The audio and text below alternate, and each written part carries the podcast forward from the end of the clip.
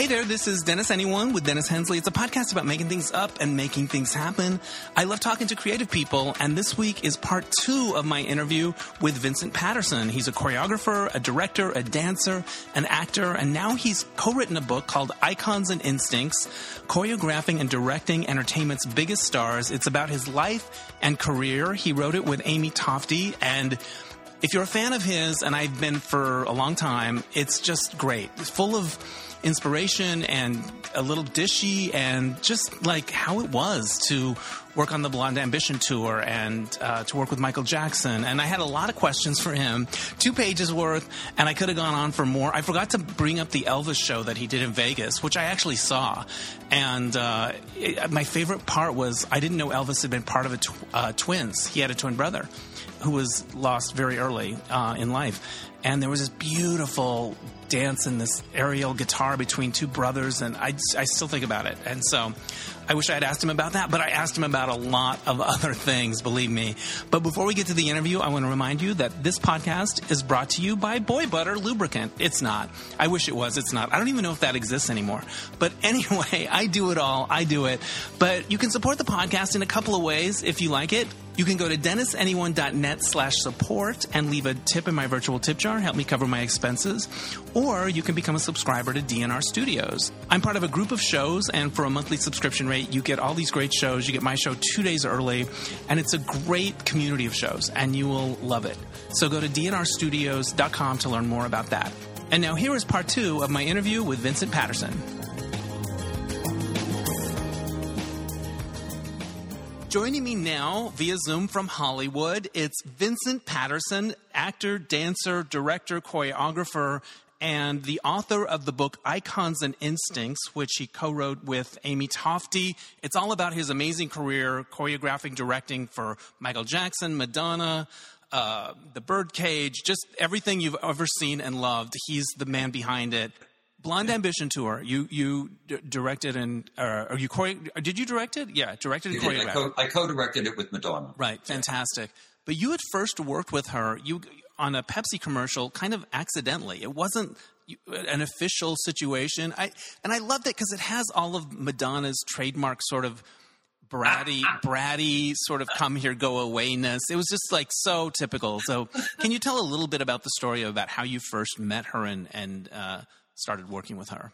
Sure. I, I had started to um, work a lot with a great director, Joe Pytka. Um, I met him doing The Way You Make Me Feel for Michael Jackson. Right. We hit it off so well.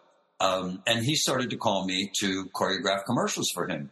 And he was about to do this one with Madonna, and he called me and he said, "Listen, um, uh, is it okay with the language I use on here?" Yeah, do it. Okay, because I'm talking about Joe. So Joe's language was, "Hey Vince, could you get the fuck down here? I'm working with fucking Madonna. She doesn't want to fucking dance or anything. Can you get your fucking ass down here right now?" I was like, "Yeah, sure, Joe." So I went down and he said, "Yeah, she doesn't want to do the fucking thing. You know, she just wants to sing and walk around or something." You know, I can't do that.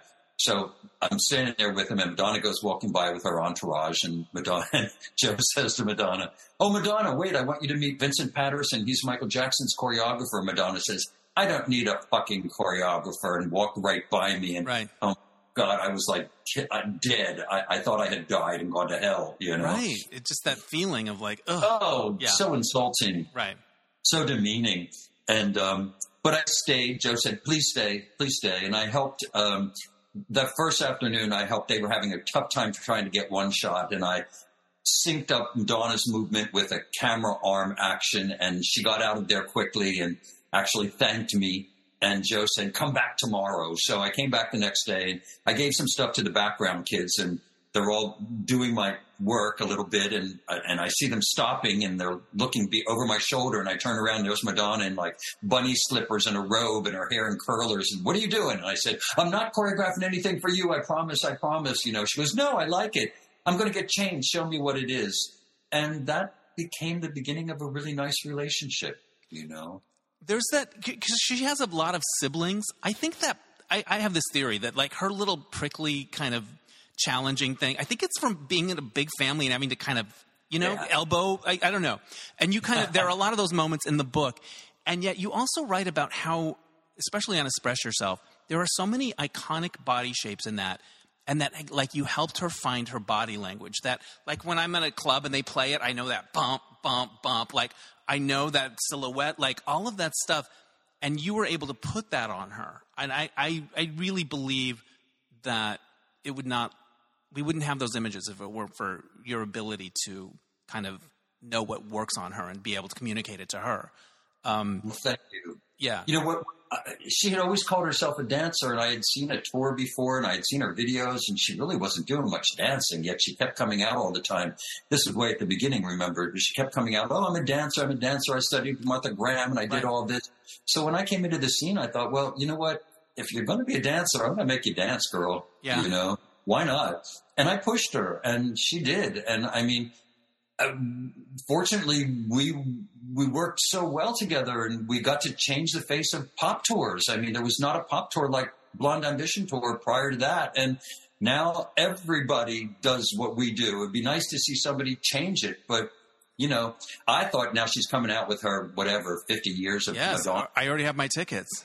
Oh, you do? Yeah, I'm in. Wow. They're not they're not great tickets. uh, well, but we're you know, there. We're there to me, it would have been great if you know she brought me back and she brought Nikki and Donna back yes. and really did it the way yes. it should have been done. But Nikki whatever. and Donna, of course, are the background singers who move really well. You, oh yeah, right. You you were like, oh, you were able to really put the moves on them. Um, yeah, they were great. I have a history with Blonde Ambition, which my listeners have probably heard a handful of times. So I auditioned for that tour. I want to hear this.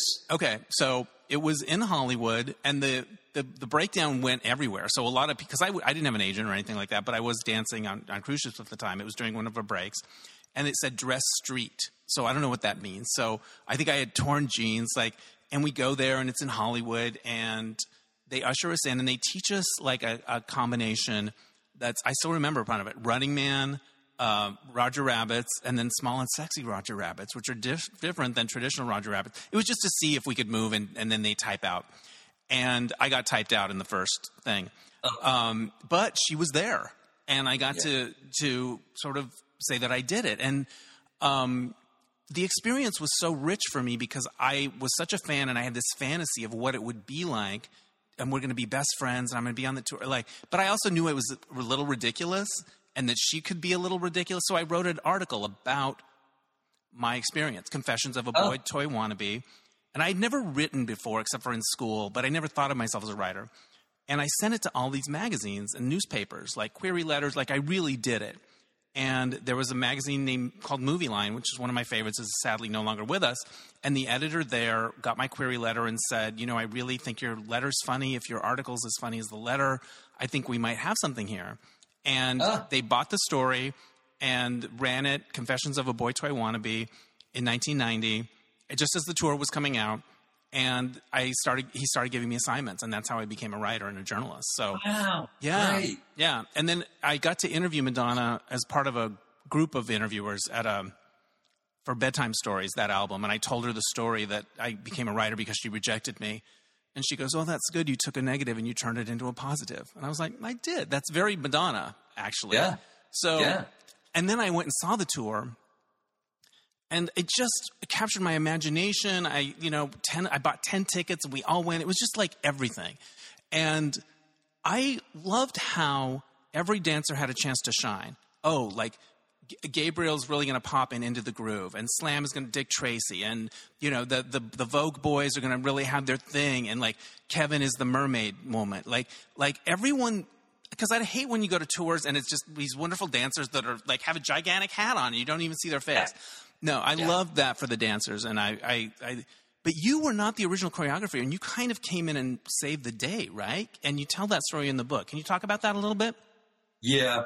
Um, after I had done Express Yourself, she told me, um, the video Express Yourself, she told me, I'm going to do a tour and I really want you to do it with me. And I said, great. So I was waiting, waiting, waiting. And then I heard that there was an audition going on and I wasn't involved. And I had an agent at that point and they had just started bringing in choreographers with agents. And um, and I had my agent call Freddie DeMann, her manager at the time, and say, "Well, Vincent thought that he was being involved in the tour," and Freddie said, "No, she wants to go another way, and she's bringing in Karole Armitage from New York, who has a modern dance company, a modern ballet company, and anyway, so apparently they worked with Carol for several weeks, like almost a month, I guess. And one day I'm sitting at home and I get a call and it's Madonna on the phone and she goes, "Hi, Vincent, it's Madonna." And I was like, uh, "What do you want?" And she said, "Oh my God, I, I made the biggest mistake in the world. I hired a woman; it's not working, and and and and nobody's listening to her. And you know, I really need you to come and save the day. And you know what to do with me, and you know how to work with dancers. And please, please, can you come and do it?" And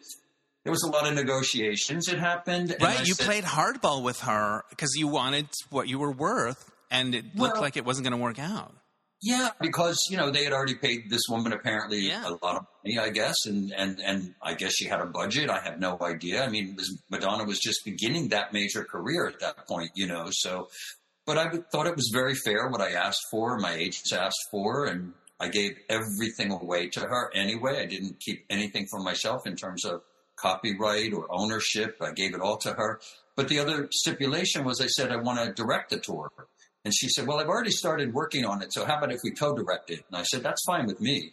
And, um, you know, it was fine. I mean, she had put a lot of thought into it before I sure. came onto the scene. So, uh, but that's ultimately what happened. And, and we had a great time. And, you know, I worked her ass off and she danced her ass off and she worked really, really hard on that tour. But it was that tour, if you remember, there were a lot of women at the same time that were kind of like neck to neck, and in that tour pushed her through right. that stratosphere, made her Madonna, right. made her Madonna. And then Truth or Dare followed it, and it was a whole yeah. thing. But you didn't have a lot of time to put that together. Like it was kind of under the gun. I get the feeling that you work fast, and inspiration comes relatively quick. You're able to do that. You're not like I need to go away for three weeks to think of the thing, right? Are you you're, you're good well, under pressure? It depends. It depends on the situation. Again, this is, you know, going back to the psychic thing we were talking about. Um, I was kind of desperate. I said yes, and I thought, what the fuck am I doing? You know, I mean, this is crazy. I have 21 days to do 18 songs. Right. Come up with 18 different pieces in 21 days. How am I going to do this? So, you know, I kind of relied on that psychic thing, and I thought, you know what, Vincent, you took the gig. The gig came to you. It's going to happen. So I would put, I would take one song, I would put it on a cassette. That's what we had at that time. And right. I, before I went to bed, I would listen to the song over and over and over. I would fall asleep with it on. My my partner would come in and take the headphones off me as I was because I was sleeping, and right. I would wake up the next day. And Dennis, the piece was in front of my eyes. The entire piece was in front of my wow. eyes, and I would go into the studio just down the street. Actually, Alley Cat Studio it doesn't exist anymore, but I would go down there. I worked with Kevin, and I worked with a woman named Smith Wordes, who was my assistant and put the piece on them. Then the dancers would come in, and Donna and Nikki, I'd put it on them.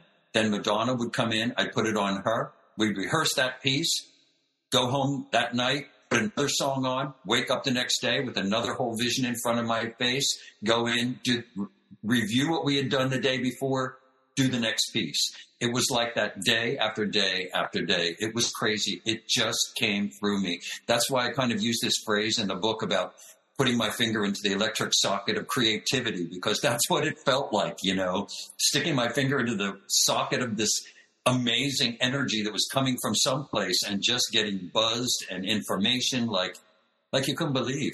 So that's how it happened. Do you remember the moment when Madonna herself realized, "Oh, this was the right move. This was I'm so glad this is working This is going to work out. We're going to be okay.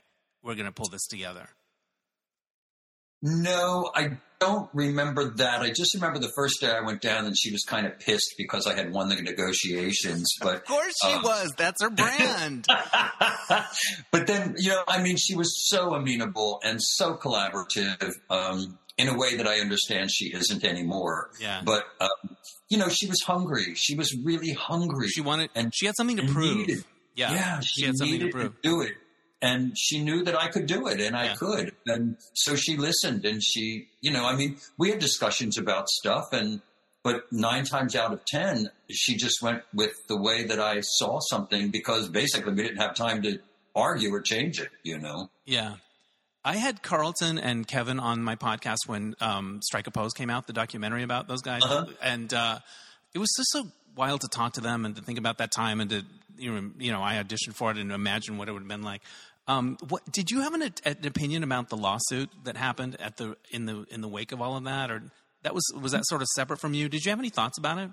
No, it was totally separate from me um, because I told her at the very beginning they couldn't shoot me. I knew Madonna was manipulative, and um, you know, the I am actually in Truth or Dare at the very beginning when we went to Japan. I Yeah. think you see me walking across the stage or something. But I was very clear with her. I said, "No, you can't shoot me for this film. I don't want to be in this film." Interesting. And, uh, are you glad you are you glad you did that? Oh yeah, Yeah. Yeah, I am. I mean, I, it, it wasn't necessary for me to be in it because it was about post my work. Right. You know, After your it work was had been about the tour once it had taken off. Yeah. It wasn't about the creation of the tour. So I felt it was a legitimate request on my part to not include me. And I was just nervous of what she could do. And my career was just beginning to take off. And I thought, you know, she could destroy it if she wanted. So right, and you had a feeling of like I don't. Yeah, you, you, something said no. Tell this is Yeah. yeah interesting. safe, safety factor, I Yeah. think. um, the tour was provocative and, and a little scandalous. The Pope weighed in on it. What was that like? Is that was causing scandal? Did you kind of get a kick out of it? Was there something Oh that delighted God, you you about kidding? Growing up as a young Catholic kid, are you kidding? The fact that I got a bad review from the Pope, Yeah. how fantastic was that? That made my day. Most exciting review I think I've ever had in my life, you know. With Right the on. Blonde Ambition Tour, Satan has been re-released into the world. That? Was Oh, the quote. That's a lot of, that was the quote from the Pope. You cannot ask for a better quote from the Pope. I know, That's- my God. Yeah, I think it must have sold a billion more tickets, you know. and then not long after that, you did two iconic Madonna uh, award show appearances. You did the sooner or later Dick Tracy Oscar night with the Marilyn Monroe thing, and there were moments from that. Boom, when she's singing from behind. But I also remember her shaking because of the close up. Oh, yeah. She was trembling. She was Um, nervous. She was so nervous. but she nailed it. What was it like? You're you're watching it. You're like, oh my god, she's so nervous. It feels like a lot of pressure because it's every famous person in the world. Um, what was it like on Oscar night to be watching it? Oh, it was incredible. I was sitting out in the audience next to Sophia Loren. And, uh, Like you do, who- like as one does. please, you know, one of my all-time famous favorite heroes, and um, yeah, and it was so when she came, when Madonna came up out of the ground with her back to the audience, you know, and started singing with her back to the audience. Nobody knew that I had done it. They didn't know who I was sitting in the, the front couple rows there, but people were just like, "What's she doing? What is she doing? What is this about?" And it was just so exciting to think that we had like turned the screws a little bit on everybody at the Academy Awards in a very fun way. But she was very nervous. I mean, yes, you can see her shaking and trembling, and she sang live, you know, too, and that was tricky, at, you know, at the Academy Awards. So and she's beating that fur on the thing and Baby. shaking it. And was that the night she went to the Oscars with Michael Jackson? Did Yes, your two, your two icons were dates? yes, Did It they ever very- talk about each other to you? Oh yeah, oh yeah, oh yeah. Oh yeah. Many times by things I can't disclose, but I didn't even disclose them in the book. But but it was quite funny when you know I would get a call from Madonna. So are you working with him or are you working with me? You know, but I, I, I I'd be with Michael. I'd be with Michael, and he goes, "You really like working with her?" Yeah. yeah, I do. You know, I like it. Oh, so he's doing the moonwalk again? Okay, I guess. I'm bouncing off the walls and, you know, whatever. I'm doing something new. Yeah. It- it's, it's so funny. You were like in the middle, but they actually went to the Oscars together that night. So it was wild. But then after the Oscars, the night of, you get a call from your father, which is in the book. And it was like, uh, uh, it was a gut punch and also like kind of funny too. like, I know. I know. Yes, my father.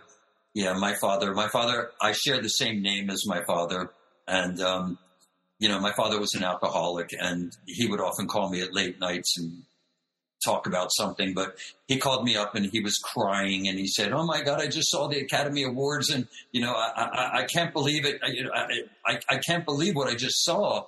And he said, and I said, "What do you mean, Dad?" And he goes, "You got that that credit was incredible." And I said, "I know. I got a whole single card credit for it." And he said, "Do you know what that means?" And I said, "What, Dad?" He said, "That means a billion people saw my name up there."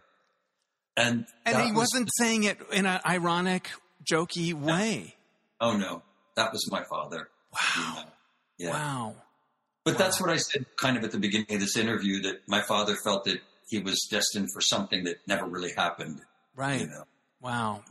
And, and that that you have the perspective on that, and you can try to process it and and um, make sense of it. he's been he's been gone for a while now. And then you do the Marie Antoinette Vogue thing for the MTV Awards. And you said that the idea came from because you kind of had the fans from a previous project, or and the, it kind of all came out of the fans, right? Yes, I was. Uh, I was. Uh, had started to do a project with Diana Ross, which just didn't happen ultimately. But I had these fans because it was the disco era, and I wanted to do one of her songs from the disco era with fans. So I purchased all these fans, and Madonna called me up and said, "You know, listen, I've got to do the, I got to do Vogue again. You know, I have to do it for MTV Awards." And you know, I was thinking of doing it with you know Nikki and Donna and I in in suits and the guys in skirts. And I said, "Oh, Madonna, come on, we've done that already. We don't need to do that again." Well, what do you want to do? I said, I don't know. Let me go down to the studio and play for a little while and see what happens. So I went down. I took these fans. I don't know why. I started to play around. I thought, you know what? This is really cool. I never thought about this before, but Vogue is kind of like the the court gesturing of the Marie Antoinette courts in the Right. 18, no, 1700s and stuff. And I thought this could be really fascinating to do it. And I called Madonna and I said, "Hey, I have a great idea. How about because she was always every time you saw Madonna, she had a different personality, you know, different character, different costume." Right. I said, "You as Marie Antoinette, and all the guys are, uh, and and and Donna and Nikki as women in your your your court, and the guys are all these fops in the court." She goes, "That sounds like a fucked up idea." Uh, and and I said, "Well, why don't you come down and see it, Madonna, and see what you think?" So she came down and fell in love with it immediately. And yes, so we did it. So yeah, that was so cool. Nobody was expecting it. It was such a surprise. It was such a shock, and it just it was viral before viral existed. You know. Well, I went back and looked at it, and I've seen it a million times. But what struck me this time is she knows she's killing it. Because sometimes Oh. she looks a little nervous or whatever. But there's a moment where you can just see, like, she knows this is iconic. This is, mm-hmm. she's got it. And th- everyone's tight. Nobody had a, they were also confident. It looked so well rehearsed and so tight. And you could tell as it's happening that she's like, we are crushing this. This is one for the ages. you know what I mean? Like you could tell. do. She feels it.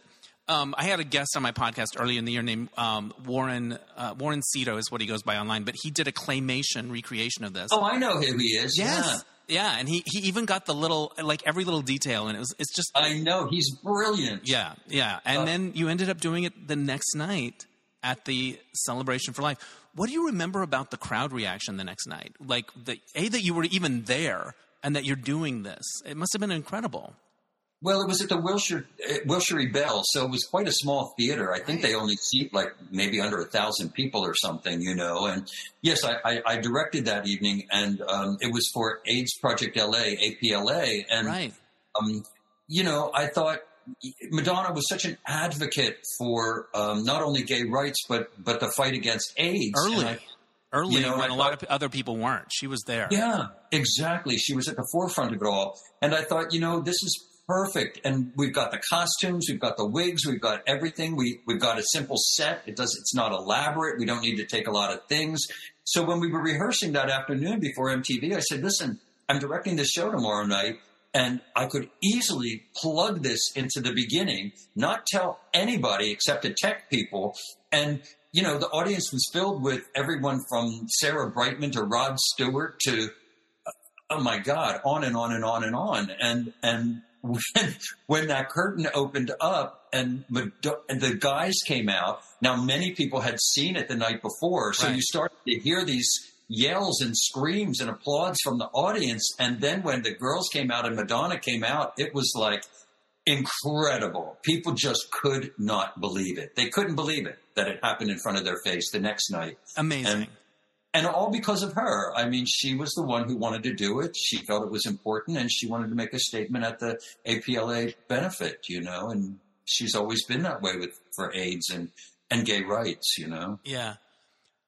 What is it about your personality that can deal with her brattiness, her little, you know, her Madonna isms? Like you seem to like not take them on too much, right?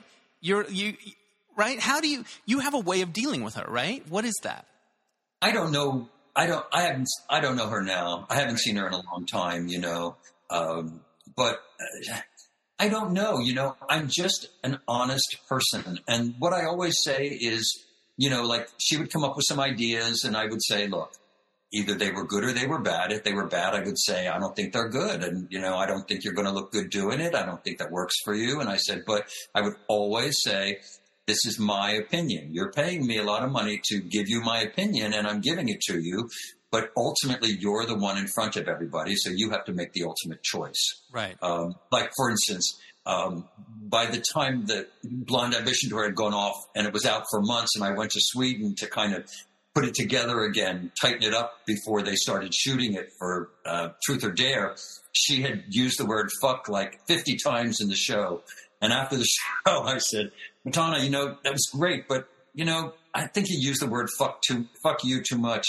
Or, or the fuck, you're saying fuck all the time, you know, 50 times I counted. She goes, Vincent, fuck you yeah, that's it. That's it.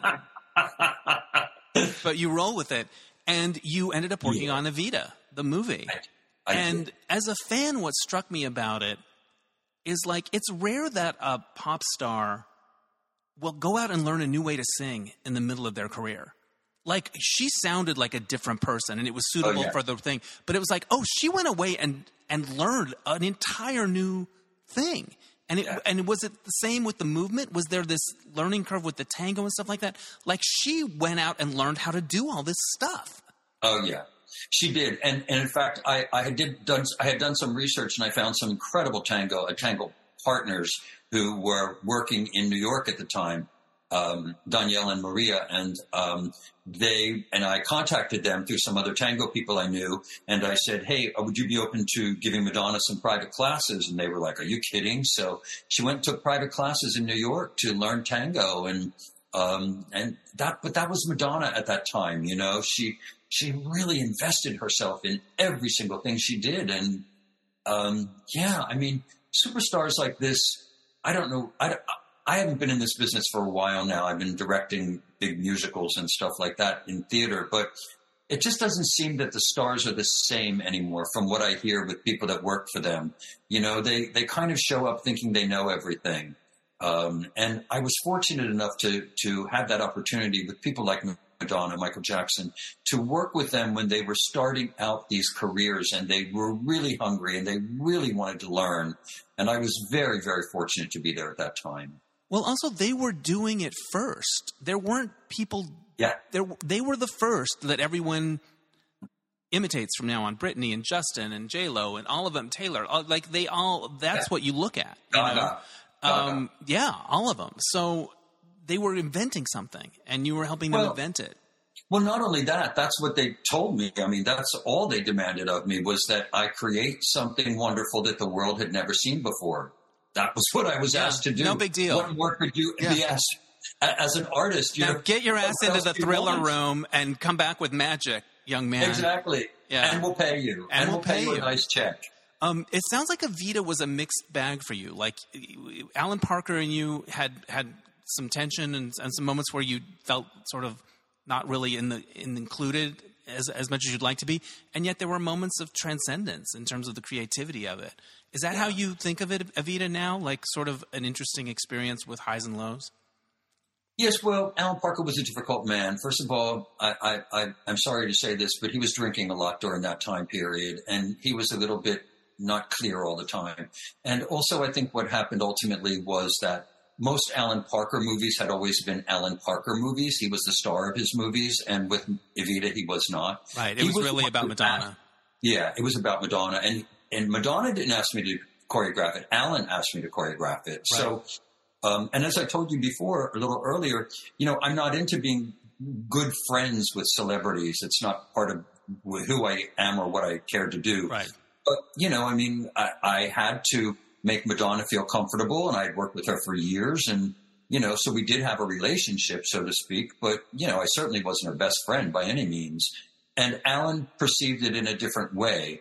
And I guess he was having difficulties with Madonna. I don't know. I didn't get into all that, but I think he thought that I was kind of in the Madonna camp, so to speak, Right. and kind of pushed me there with that perspective. And I, I had to con- confront him honestly and just say, listen, man, you know, this is not the way it is. And, um, you know, if, if, if you feel that I'm in some kind of camp that's moving against your work as a director, I don't need to be here. We haven't started shooting yet. You can get another choreographer.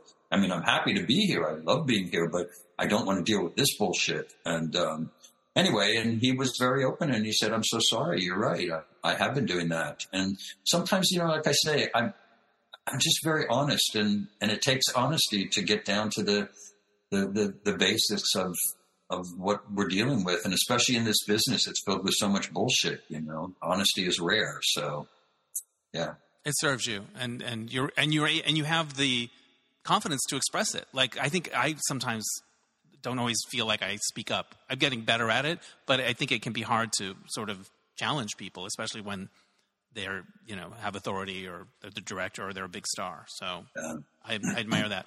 Um, you talk about one of the creative highs of that movie from your book at least was the requiem with the, all the couples that you yeah. do and you had an interesting approach to capturing what you wanted to capture with that can you talk about creating that sure well through most of the stuff that i've done um, what i think my contribution to the world of choreography was to to take dancers and make them understand the art of acting. Because I've always felt that theater and and film and all of that was it can be very sacred. And as a performer we're gifted with this talent and we have the obligation to make what we express bigger than ourselves to have a voice that speaks to a wider audience than just the few people that we know.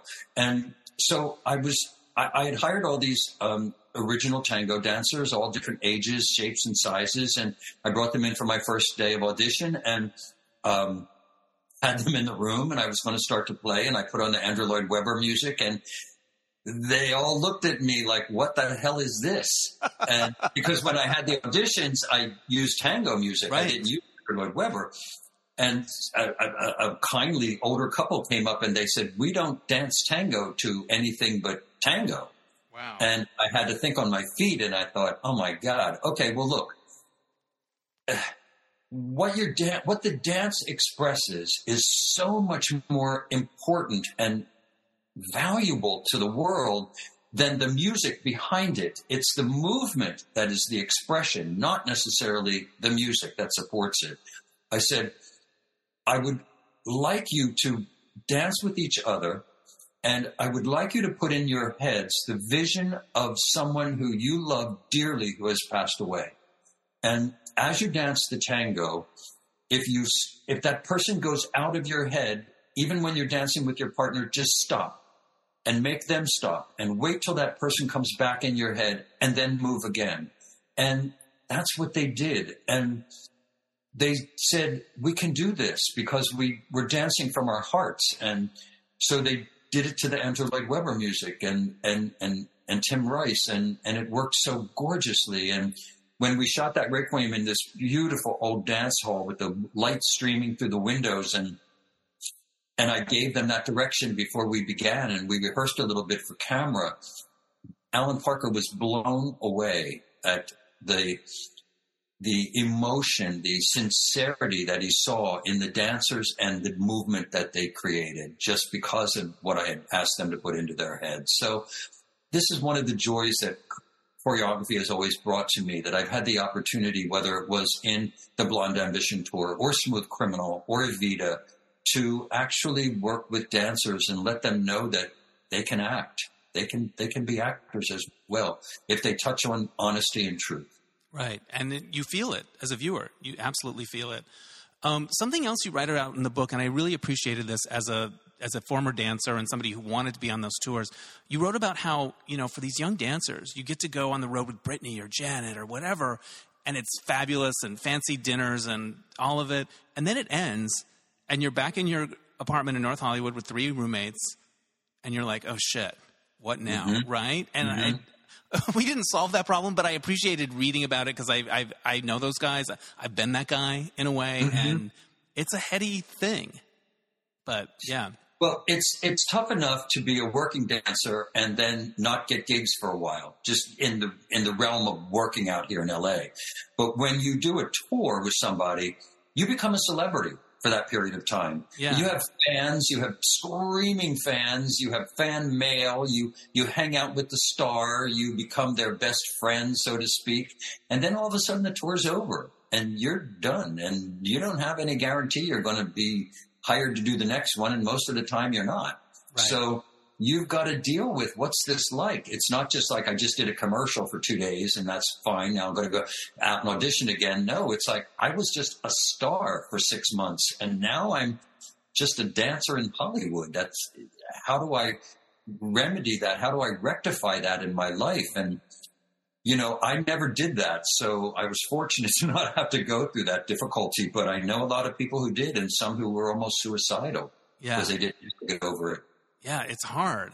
Um, you write about Dancer in the Dark, the um, Bjork movie with uh, directed by Lars von Trier, and I had never seen that until I started reading your book, and then I watched it, and I was blown away by it. And you know who comes off wonderful in your book? I fell in love with Lars von Trier. There's something very irresistible about him, and sweet about him, and, and sort of creative and genius, and like he's got a little. I felt like a twinkle in his eye, right? Um, Yeah. What do you think of him? I, I was surprised by that because his movies are edgy and different, and you know uh, he has his rules that he follows and all of that. But he was kind of um, very endearing in your book.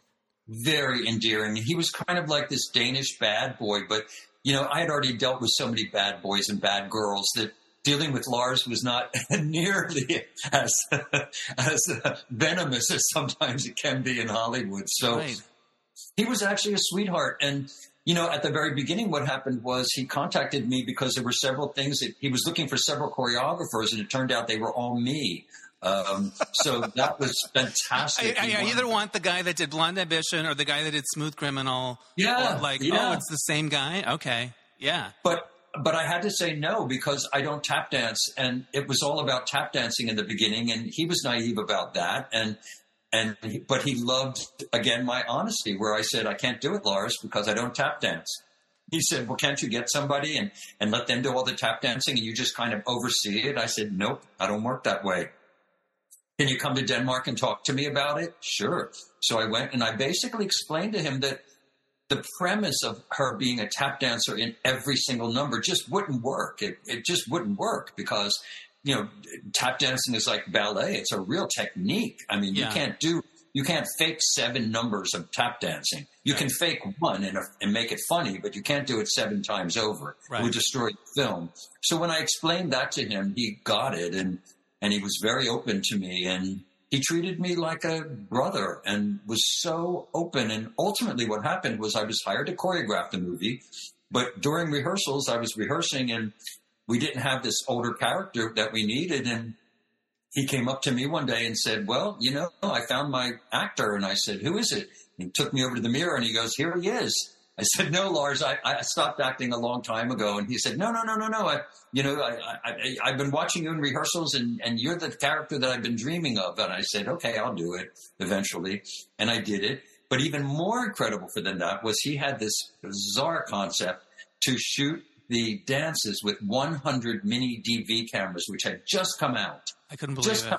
Yeah, I read that and I was like, is that a typo? No, 100. Okay. A hundred and sometimes 150. So he also decided he wanted to uh, man the one solo camera that caught all of the action, not the dance action, the, the drama of the piece. And after we did the first piece, he said, you know, and I and I did it next to him, which was the piece on the train, hand in hand so tightly. Um, he said, Vincent, I can't do these dances pieces anymore. It's too much work. I, I, I can't do it. But you're director, you can do it. So I wound up choreographing, acting, and directing all the dance sequences with 100 and 100 plus cameras. It was phenomenal for me. Did the 100 camera technique pay off? Was it was it worth it? Did it or was No. it just like, oh, that was a fun stunt, but we could have done it with 3? Well, it was it paid off in a certain way because, and I'll explain this briefly, not get too technical about it. Usually, what happens, you do uh, you you set up all the cameras, you set up all the lights for a specific moment, maybe a page in a in in a play or a screenplay or uh, whatever. And the same thing with dancing. If you're in part of a location, Uh, say you're in the big factory, you're going to just light one part of that factory and then you shoot everything that happens there. Right. Then everybody takes a big break, then you relight, then you move the cameras, then you do it, and then you do the next little 20 seconds of something. Well, the advantage of doing this was that all the cameras were basically connected to the same recording device. Let me be that untechnical. Right. And so all we had to do was set up all the cameras as I had created the dances to be sure that they were going that the cameras would cover every moment in the piece from beginning to end, attach them all to the same recording device, press record and start the piece from the beginning.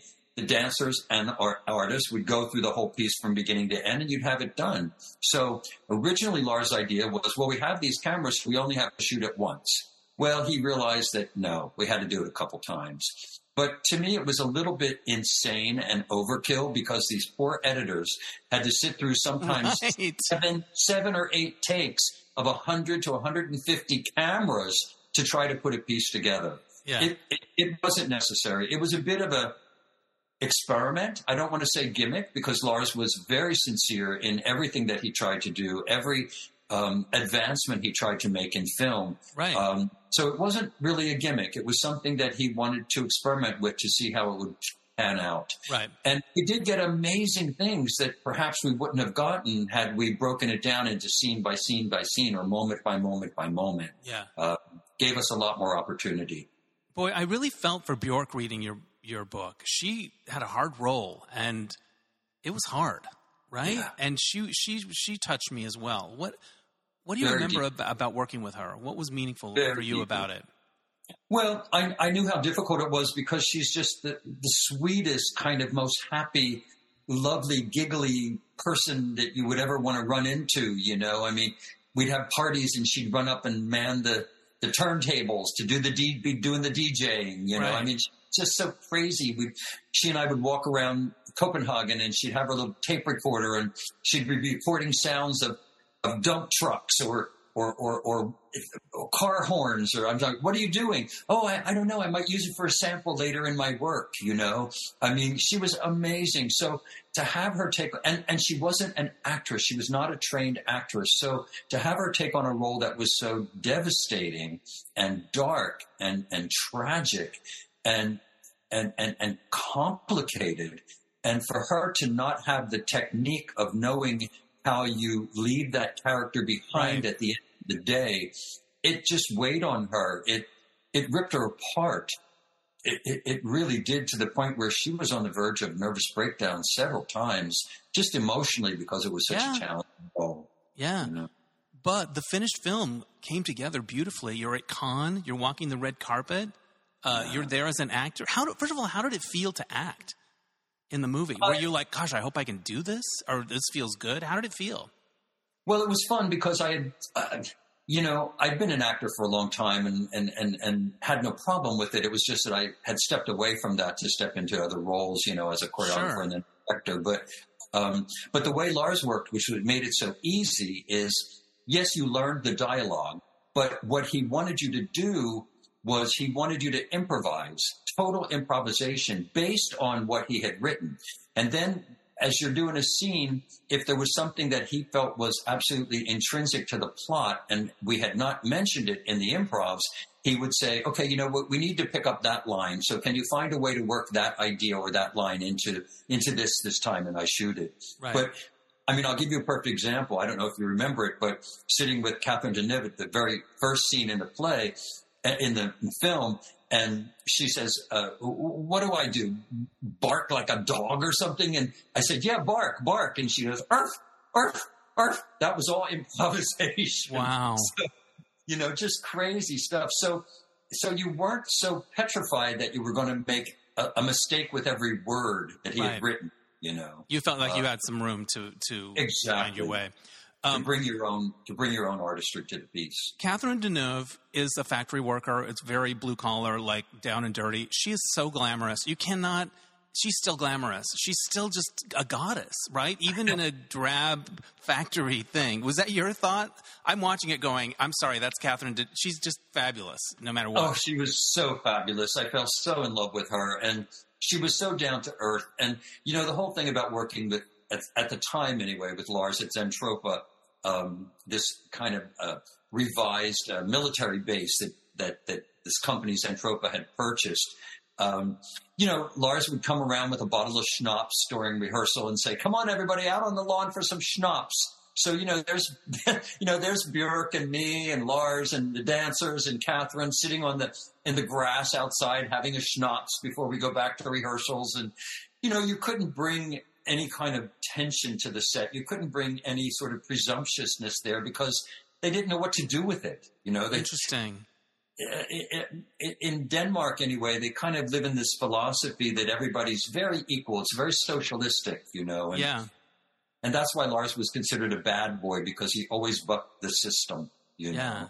But he made everybody feel equal. And that was one of the beautiful things about the film. Everybody felt equal and nobody felt like they were the star. Right. it Um, wasn't about power. No, it Yeah. wasn't. It was just about hard work and and getting through. It, it was a difficult shoot, but it was also a powerful shoot. And then you end up at Cannes with the huge standing ovation and the. Did you walk the thing like they all Oh walk? yeah, oh yeah. Would you oh, have a yeah. nice tux on? Did you rock a tux? Oh yeah. there I was with Catherine and Yeah. Joel and and and, and Joel Grey. Lars Yeah. mhm, and Björk and oh my God, feeling on top of the world. Amazing. Talk about um, king of the world, you know. Yeah. you also directed a production of the musical Cabaret in Berlin. And. I visited Berlin a few years ago, and what struck me about it doing the tours and the history is like, what is it like to be in a place where there's so much trauma in the earth? Like mm-hmm. so much darkness, so much mm. trauma. What is it? I have a friend that lives there. What is it like to live there? Mm. What is it like to produce that show there? What did that feel like? Because it's in the ground, right? it's it was in the ground, in the air, in everything. It, it it it kind of uh, overshadows everything, I think. But also the glory of the fact that humanity won ultimately is Right. there. You know, You're there so to you do it. The You live- dichotomy of both of Yeah. those things. The And it was the coming first- down as well. The first big production of that show there, right? It was the first original production Wow. of Cabaret to be done in Berlin. Yes, absolutely. And I got to do it in a tiny little tent from 1918. And I worked with some actors who had actually lived through Hitler's reign. And actually, one woman who was a, a uh, an understudy for Fräulein Kost, um, she, when she was a little girl, she was a little blonde, blue-eyed, cherub-looking woman uh, as a ba- as a little child, and was in the front when Hitler came to their school and picked her to come and sit up on his lap and sing the song on his lap. So Wow. Mean, here I am, and, and she she said, I remember as a little girl sleeping at night and, and, and, and waking up by the sound of marching boots going down the streets and you know so you're here you are creating a, a, a piece of theater about that time period working with people who actually lived that period it was it was like material you could never ever get in any other situation it was remarkable Were there Every- times when it was sort of overwhelming? Like, I need Absolutely. to just take a step back here for a second. This is too Absolutely. intense. Yeah, I imagine. Absolutely. Yeah. Yeah. Absolutely.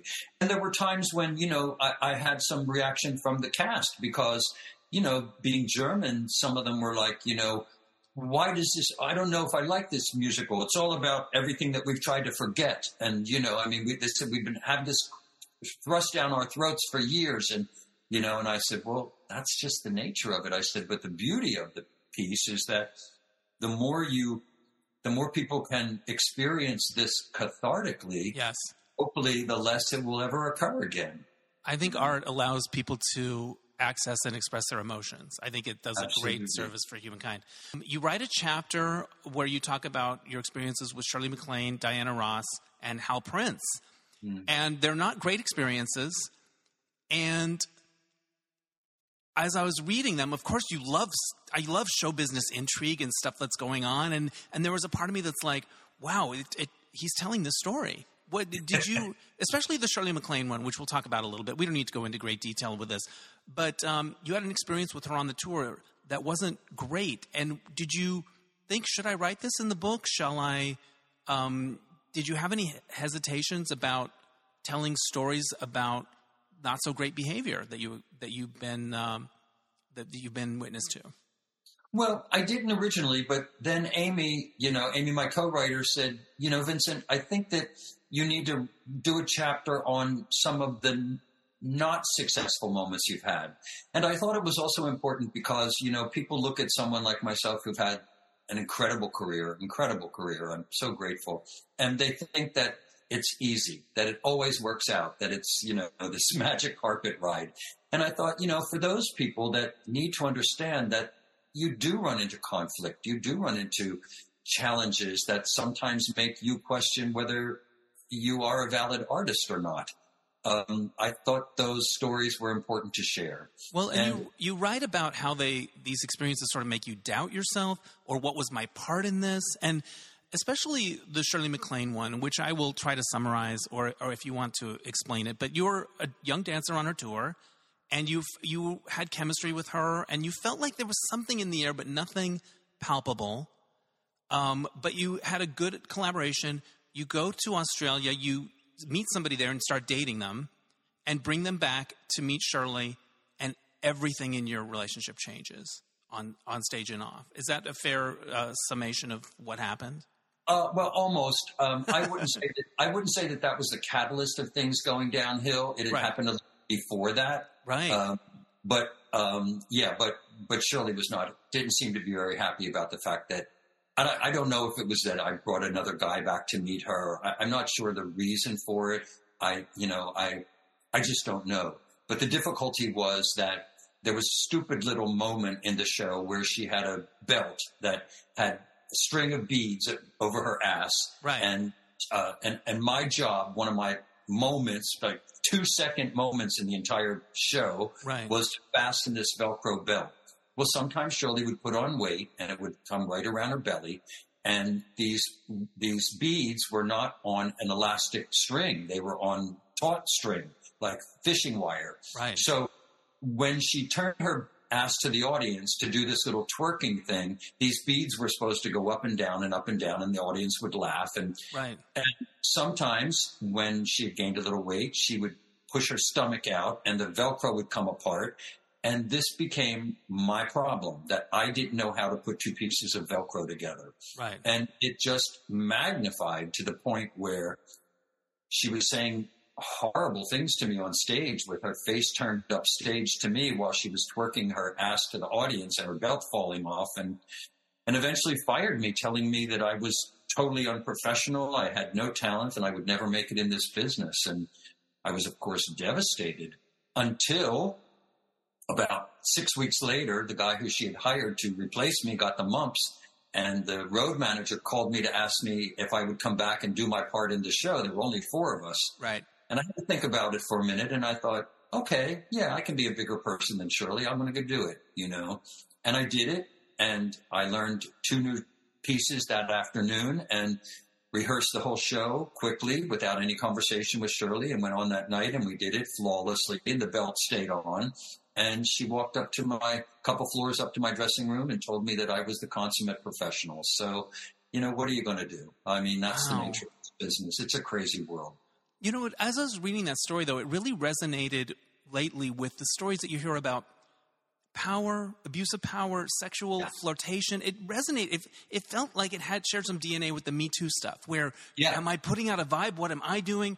And it's really the person in power manipulating and but, but, the person on the other end of it is like it's my fault what am i doing and you have uh, and you have all that shame around it it it had echoes of that and um, it was just a different kind of expression of it and she gave you a purse like a, a woman's purse yeah it was very bizarre she gave these lovely presents to the four dancers and everyone else had something great and and i opened up mine and it was it was like a shoulder bag purse. And not a, a, not a man purse, not like a nice no. like uh, messenger bag. Yeah.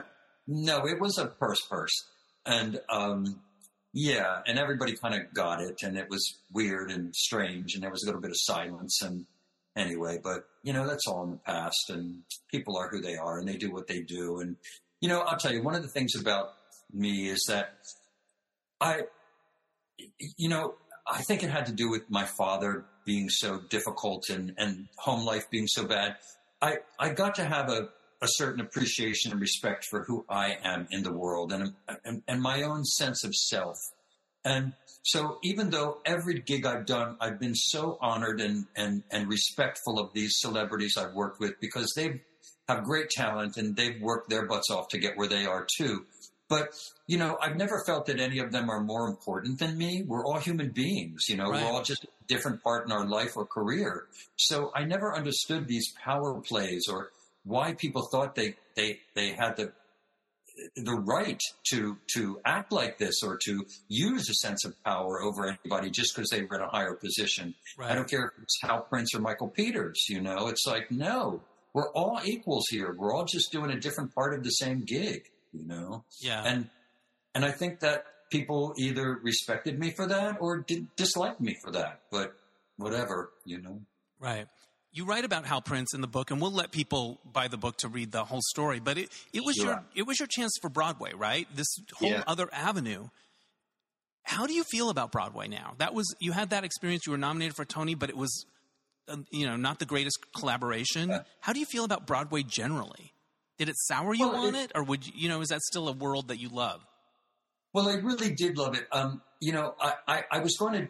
I auditioned for um, Michael Peters' uh, co choreographed Dream Girls with Michael Bennett. Right. And I knew both at the time through Michael Peters. And I auditioned for um, the white guy in there who sings "Got Me a Cadillac Car." Right. And I got the, but my choreography career was just starting to happen out here, and I thought, you know, I don't want to be an actor on Broadway. That's not what I want to do. So I, I said no to it.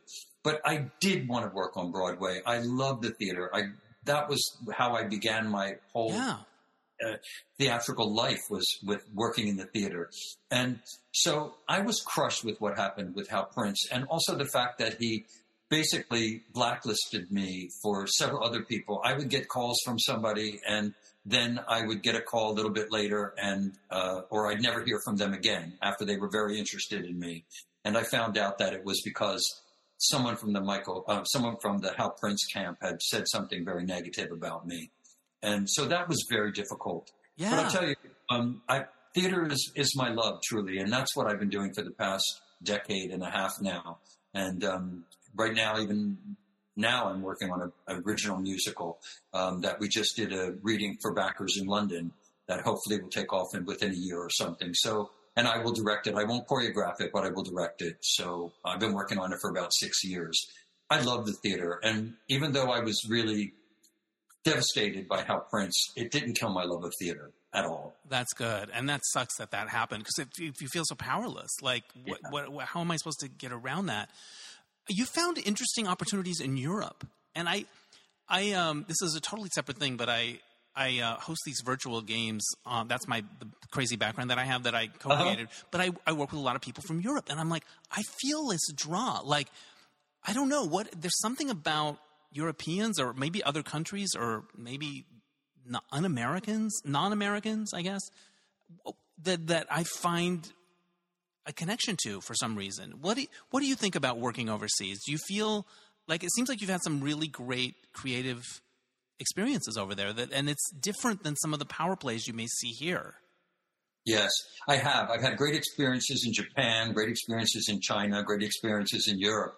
And there's a different kind of mentality that happens. It's not about, um, I don't see a lot of ageism ever, you know, even though I'm a little older now, but when I was doing some of these things, I was much younger. But, and, and I find that there's a respect for knowledge. It's not just about how famous you are. It's about what you've accomplished and how much you know and how much you can share and how much you can communicate. Um, and I found that to be very different than what happens here in the States. Here it's about who you are, you know, how much money you have, what gigs have you done, uh, yeah. and, and are you under 24 years old? Yeah. So you know. You write very movingly about a depression that you went through when, when things weren't going great in your career, and and uh, a trip to Santa Barbara where you nearly uh, ended your life. Yeah. And, and and a phone call came at the last second. Yeah. Is there a part of you that that thinks, okay, there's a reason I'm still here? Like, what do you think that phone call was? It was just somebody asking if you wanted ice, but it it came at the right moment. How do you think of that that call that changed your mindset in that moment? Well, the interesting thing is going back to our early our conversation and the psychic minister, the psychic priest who told me that when I was around 50 that my career would change, you know. And that was right around that time when I was around 50 and gigs weren't coming in for some reason as a choreographer and I was way past the dancing part and I just didn't see any way of moving forward and I I felt not only helpless but over. I thought right. that was all it's over. done. Everything I've ever done, everything great that I was going to Yeah. happen has already happened. Yeah. Yeah, exactly. And I think that that whole that crazy conversation of, that, of someone calling me when I had a I hate to say it, but a gun in my mouth, um, and asking me if I wanted ice, it pulled me back to reality. And I think that it kind of not only brought me back because I then changed my career. I became a director and, and, and have accomplished some amazing, wonderful things and as a director and, uh, and also that I have a relationship, which is of all the relationships I've had in my life, the most important relationship I know that I'll ever have. So I think there were reasons and I'm very grateful for that woman who Calls and asked asking me if it's- So, so you're in that situation. You get the call. You come back. Then what? How do you change? How do you go forward? Do you, how do you do? You pick up the phone and try something? Like what gets you back in a good place? Well, I was fortunate enough again to have a phone call. And the phone call was from a man who ran the Cinémathèque Française in Paris. And he called me up and he asked me if I would be interested in coming to France to do a evening about the work I had accomplished with Michael Jackson and Madonna. And all of a sudden I felt that I was okay, that, that I fit in somehow again, you know, and that that people were interested in my voice, my creative voice, and what I had to say and what I had accomplished. And um, again, it was you know these some of these crazy phone calls that I received that changed my life. The one from Michael, the one from Madonna, the one from Patrick at the Cinematheque. It's uh, yeah, as much as I hate the phone, sometimes it's been amazing, uh, Yeah, amazing instrument for making huge changes in my life and career. yeah. Um, I'm f- old friends with Fred Tallaksen, the choreographer, who you probably know. Oh, And- I love Fred. And um, we were hanging out recently, and he was talking about some job that he did. This was a while ago. This was like last year at my birthday party.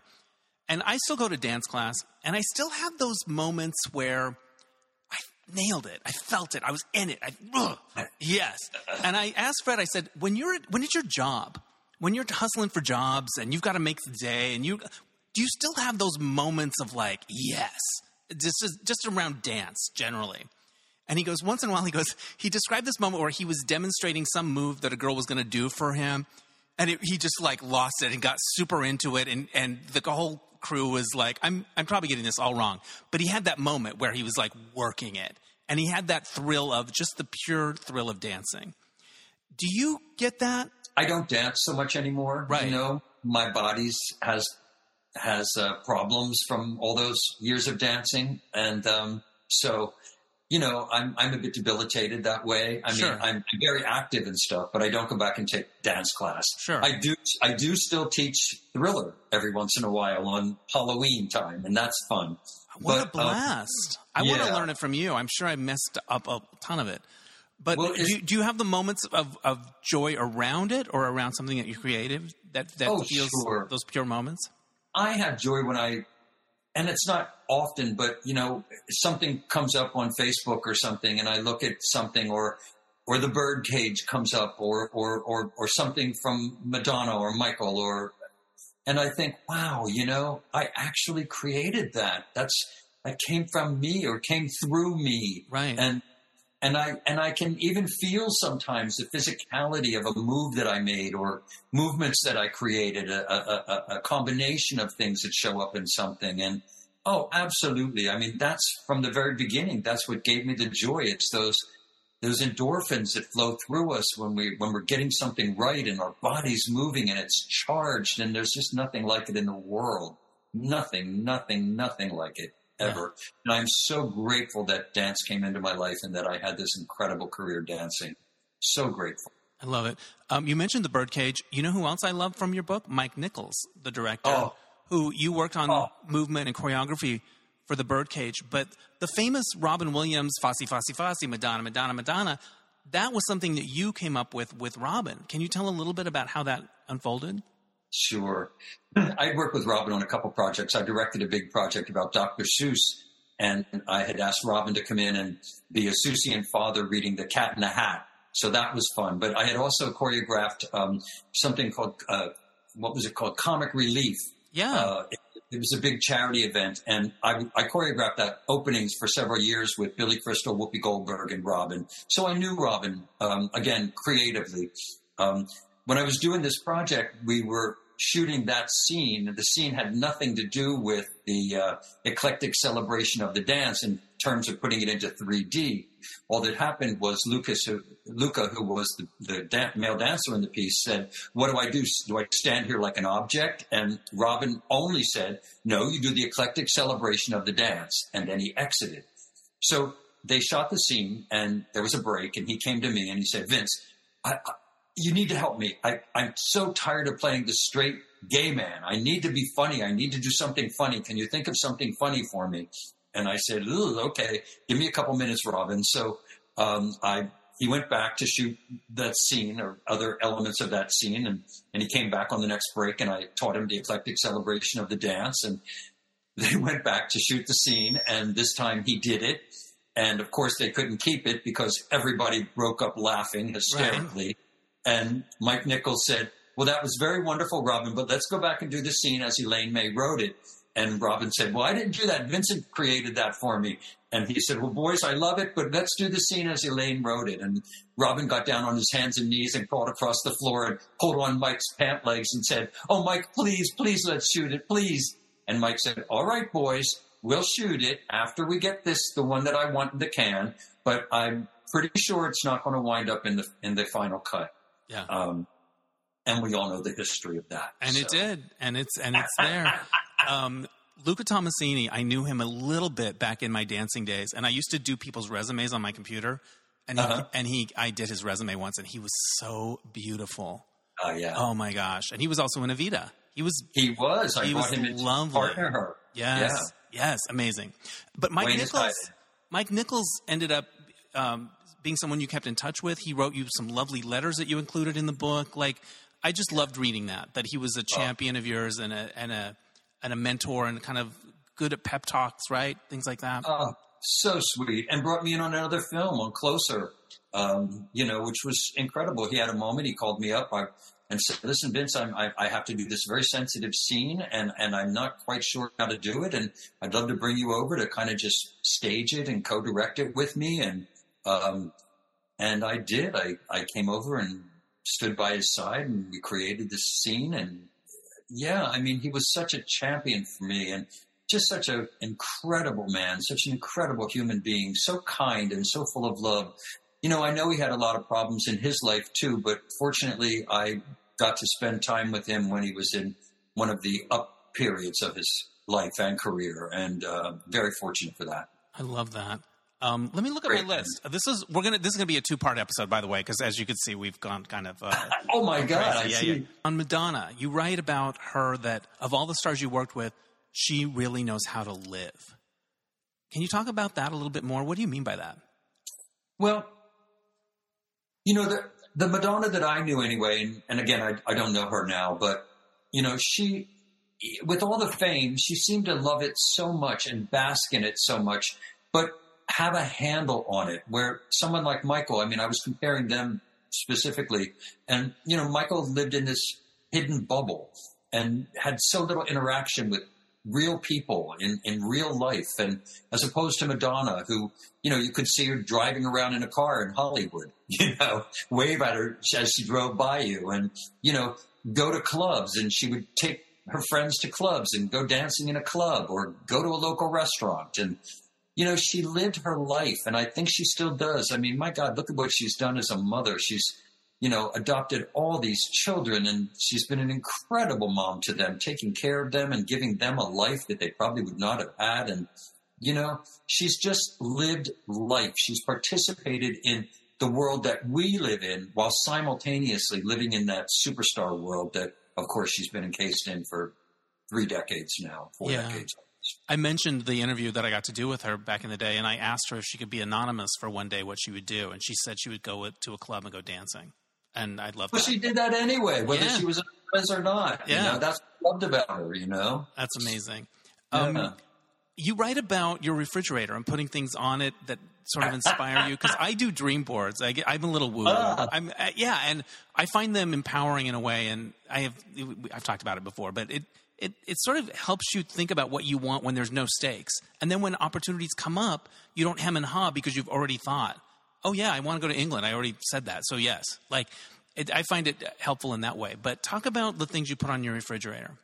Well, the, the other reason I do it is because I believe in this kind of psychic energy that's out there in the universe. And I figured that if, you know, everybody has thoughts that go through their minds. We don't know oftentimes where these thoughts come from, how they get there, how they flow through, what they mean necessarily. But I always believe that if I put someone on the refrigerator that I wanted to work with, and, and there were not a lot of people, I mean, crazy situation. I, I, I didn't have Michael on there, but I had Madonna on there. I had Elvis Presley on there that I later did a project for Cirque du Soleil about Elvis Presley years after he was dead, of course. Right. Um, Bjork on there, uh, Glenn Close on there, all these people I got to work with. And I think that, and Lars von Trier on there. You put And- Lars von Trier on your refrigerator? Oh, after I saw Breaking the Waves, uh, I saw it twice. Once, and I went back to see it the next night, and I did everything I could to find a magazine that had a picture of Lars von Trier, and I put it up on the on the Right, you're not. You, their Google image probably wasn't around like that. And Oh like, no, no, no! There wasn't. wow, No, you really went out of your way to find a picture of Lars von Trier because I, I didn't quite explain it well enough. But you, you use your refrigerator as sort of like a a dream board kind of thing, or a a, a- Yes. a thing that you hope to just plan in the universe. I guess.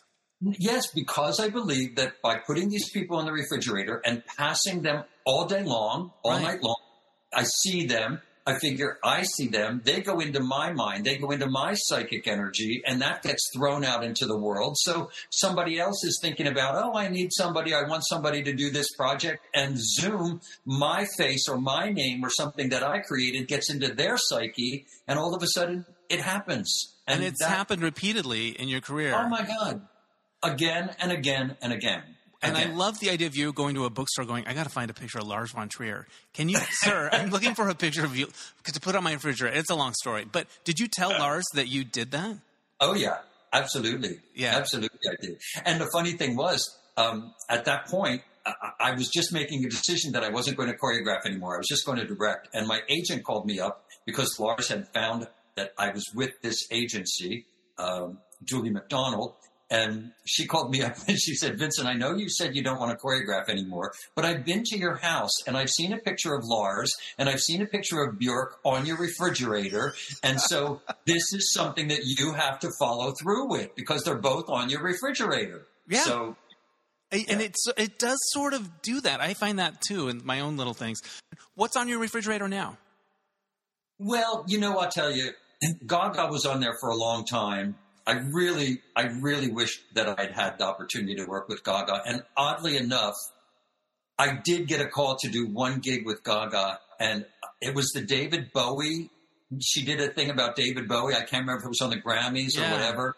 And I got a call to do it with her, but I was in Europe working, and I couldn't do it. And that's the only the only time I had something close working with Gaga. Um, right now, I'll be honest with you, um, a dear, dear friend of mine um, has a young, incredible choreographer and human being um, has been stricken with cancer, and so his name is on there, and it says that he has no more cancer. Um, those are the kind of things I have on the refrigerator right now. It's beautiful. Uh, hopeful, positive thoughts yeah.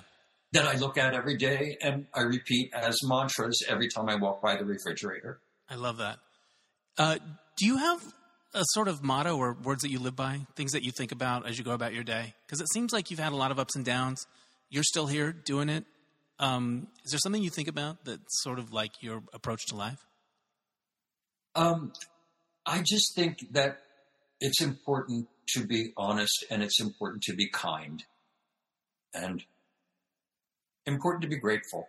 Yeah, those are the things I live by. Love and having love in my life and spreading love around from me out outwards. Those, that's what's important to me. I love that. Um, tell people how they can find your book. Well, the book is called Icons and Instincts, and it's available on Amazon, for one thing, all over the world. Besides Amazon.com, I think it's in bookstores all over the country, and also the publishing house, Rare Bird Lit, uh, R A R E B I R D L I T in Los Angeles. You can purchase it there. This has been a thrill. I'm, uh, oh, I, have loved it. Thank you for giving me so much time. Everyone needs to oh. check out that book and uh, and we'll watch for whatever you're up to next. I can't wait to see what that is. Bye, Vince. Okay, bye.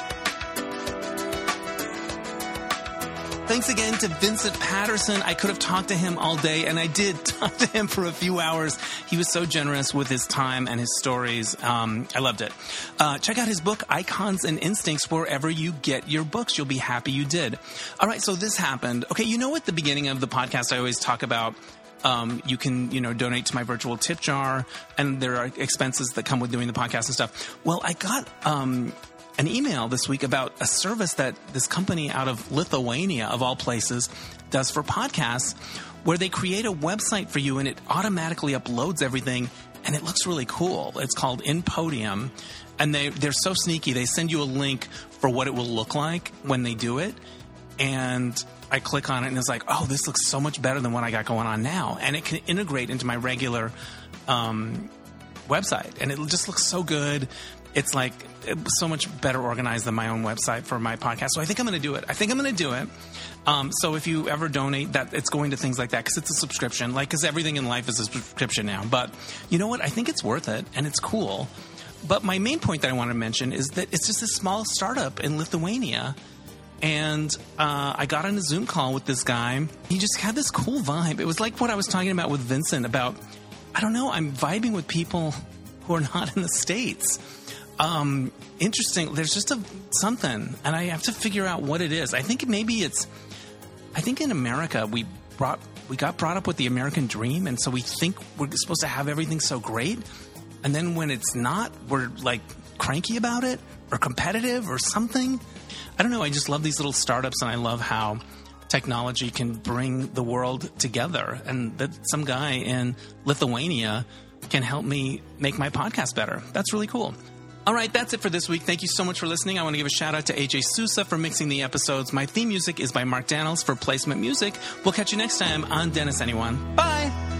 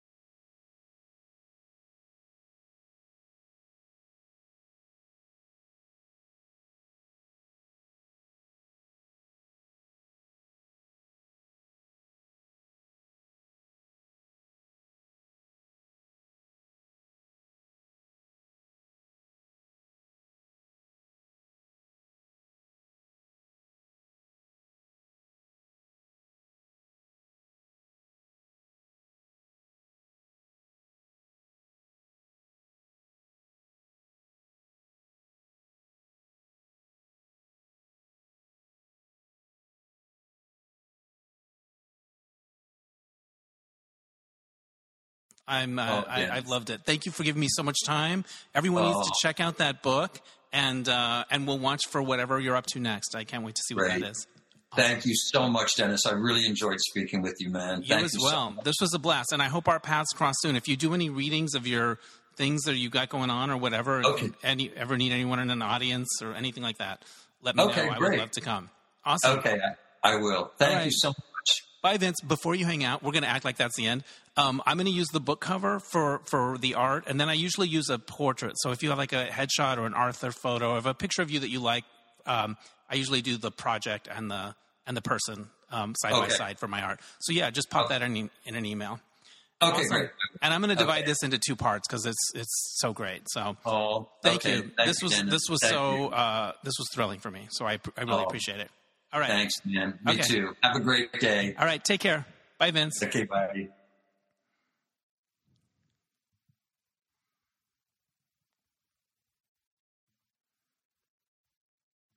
Recording stopped.